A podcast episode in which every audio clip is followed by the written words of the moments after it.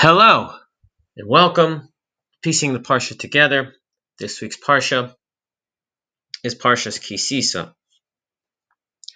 Parshas Ki Sisa can represent a sort of conclusion of the previous weeks of the completion of the construction of the Mishkan. Embedded in that is also a further demonstration of Rashi's opinion that the mitzvah of the Mishkan is only following the Chet Egel, which is in this week's Parsha.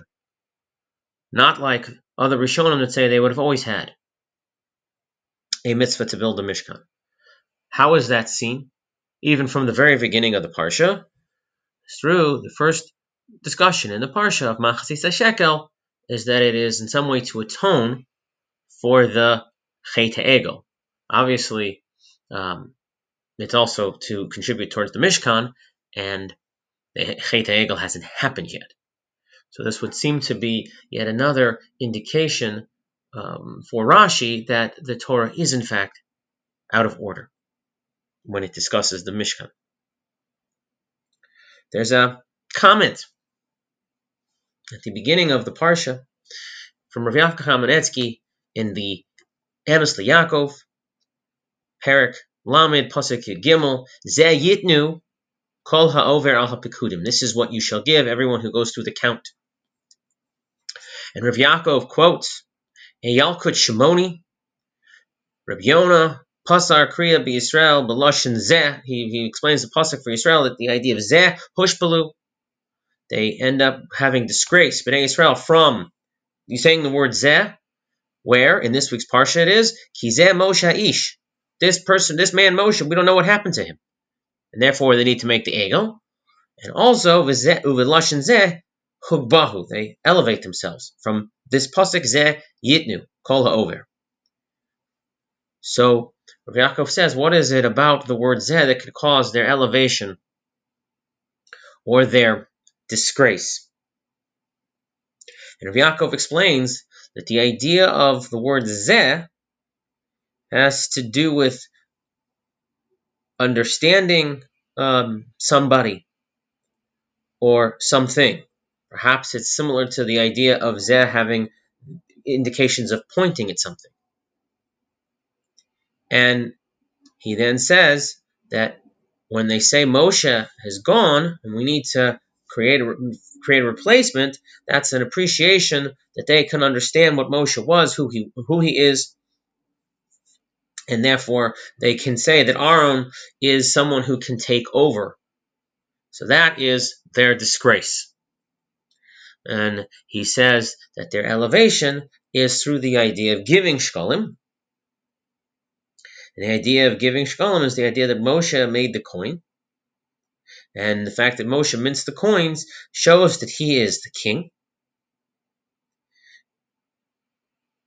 And he says that you see that because there's quotes a Rambam that says that somebody is obligated in the the, the punishment of, of rebelling against the king against the king who has minted his own coins because coins have a certain amount of permanence and authority to a king.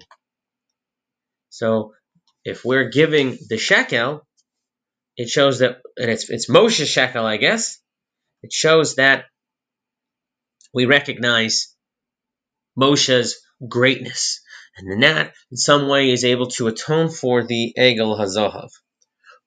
But what is not clear is what exactly is the relationship between them saying, okay, we can replace Moshe, and we understand what Moshe was, which is the first Zeh mentioned, and this idea that no, we, we can appreciate Moshe's grandeur, and greatness, through the giving of the shekel, which is the other Zeh. So, if we turn a few pages in Liemis to Yaakov, to the first comment he makes on Perek Lamed Beis, Moshe, Rav Yaakov is trying to understand the Chet HaEgel. He says that it is Bnei Israel in a dire situation if they think, in fact, Moshe is gone. Moshe was the one who provided the mun for them in his chus. And if they see the Satan shows Moshe's coffin, they think he's dead, and they're in the desert, and they will have no sustenance, and they will die. So they are, in fact, in dire straits. And is an existential crisis for Bnei Israel. But Yaakov says that really, therefore, the problem for Bnei Israel is they didn't have bitachon. Do they really think that Hashem's going to leave them in the desert to die?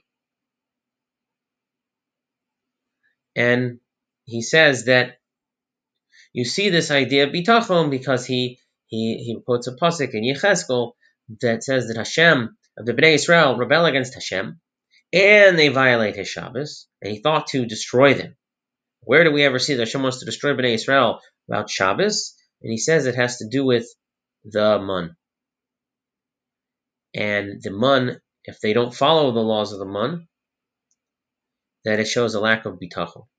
And he says so too with the Chet Egel, and he says even with the with the sin of the spies later, it's a fault of bitachon. And he says that in fact is their shortcoming. And a few psukim later, in Pasuk Tes, it discusses Moshe destroying the Luchos, and again, why would Moshe destroy the Luchos if he leaves Har Sinai with the Luchos? What would prompt him to decide to destroy the Luchos after the fact? Hashem has told them that Bnei Israel has made the Egel. And he says it has to do with his conversation with Yoshua in terms of the sounds that they hear. And there's some question as to what is going on. Is it some sort of war, maybe in the camp, perhaps a war in the camp? The people are fighting over what the appropriate course of action was.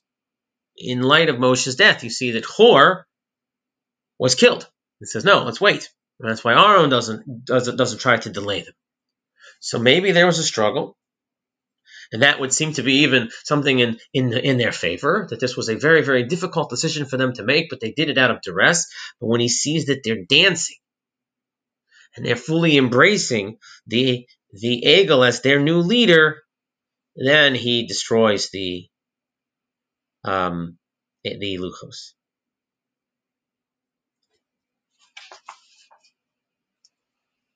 I heard many, many years ago from my Rebbe Rav Sheftel Neuberger, Zichron Levracha,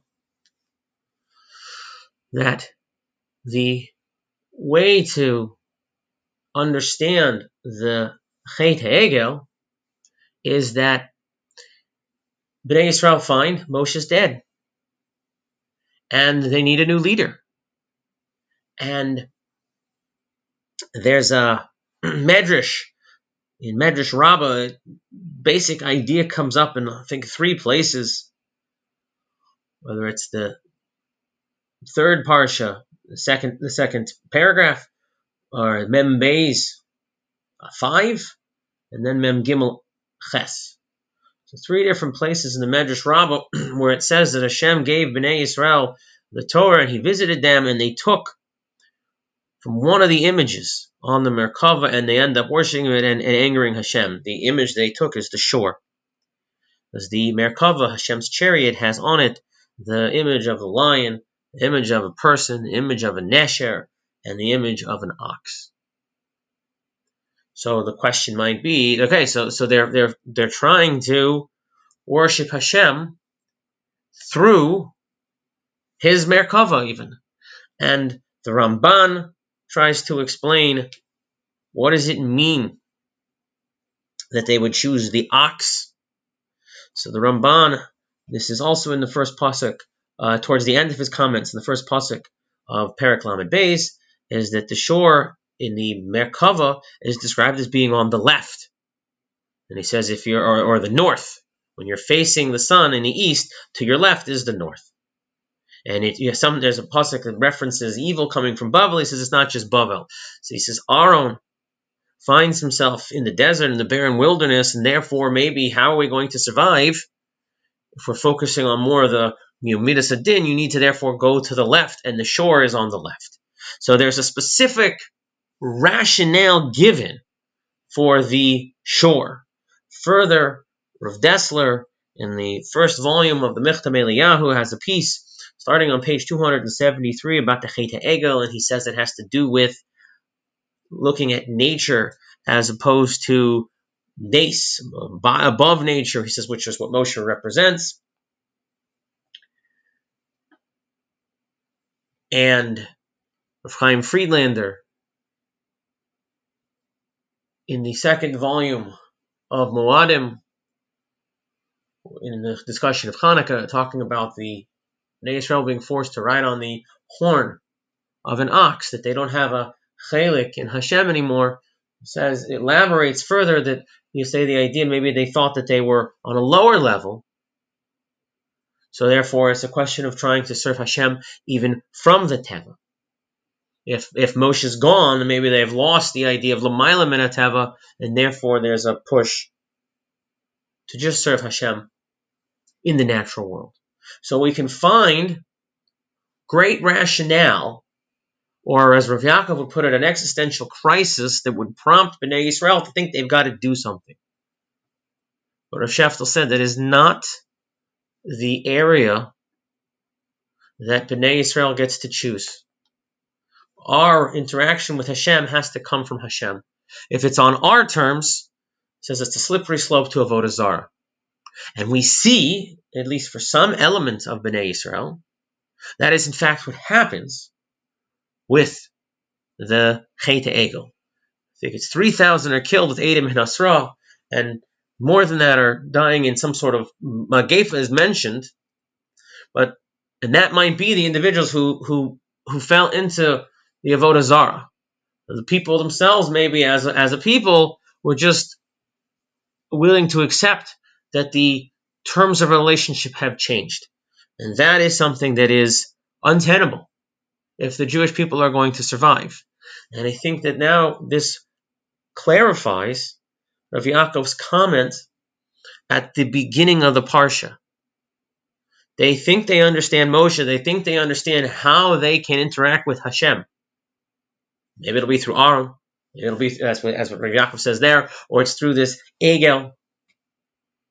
But that is not something that Bnei Israel is supposed to do. We do not control the, our interaction with Hashem, our relationship with Hashem, the way Hashem will communicate to us. That is not something we are allowed to do, because if we do it, we will invariably end up corrupting it, as we know has happened in the past with Avodah Zarah. It starts out, as the Rambam says, with with uh, ulterior motives that uh, they want to honor Hashem's servants, but it's it, it, it shifts away from that very quickly.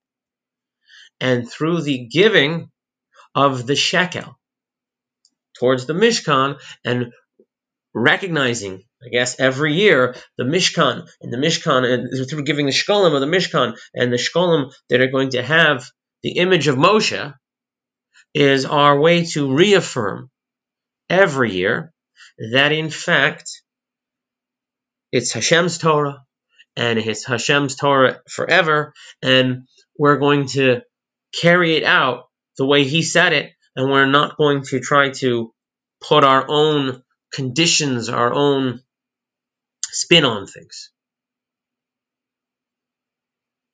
And again, I think this is particularly difficult in more modern times where we like to assume that we know a lot and we're able to do a lot, which is true in the in our in our control over the natural world. And it is not easy to always recognize that we don't have all of the answers and that we need to subjugate ourselves to a higher power.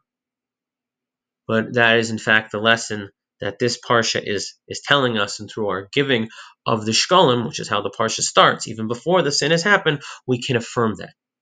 Would like to uh, acknowledge and thank Rabbi Daniel Rose of Shaarei Zion for suggesting this as the topic for this week. I thank you all for listening and I wish you all a wonderful Shabbos, and I will see you next time.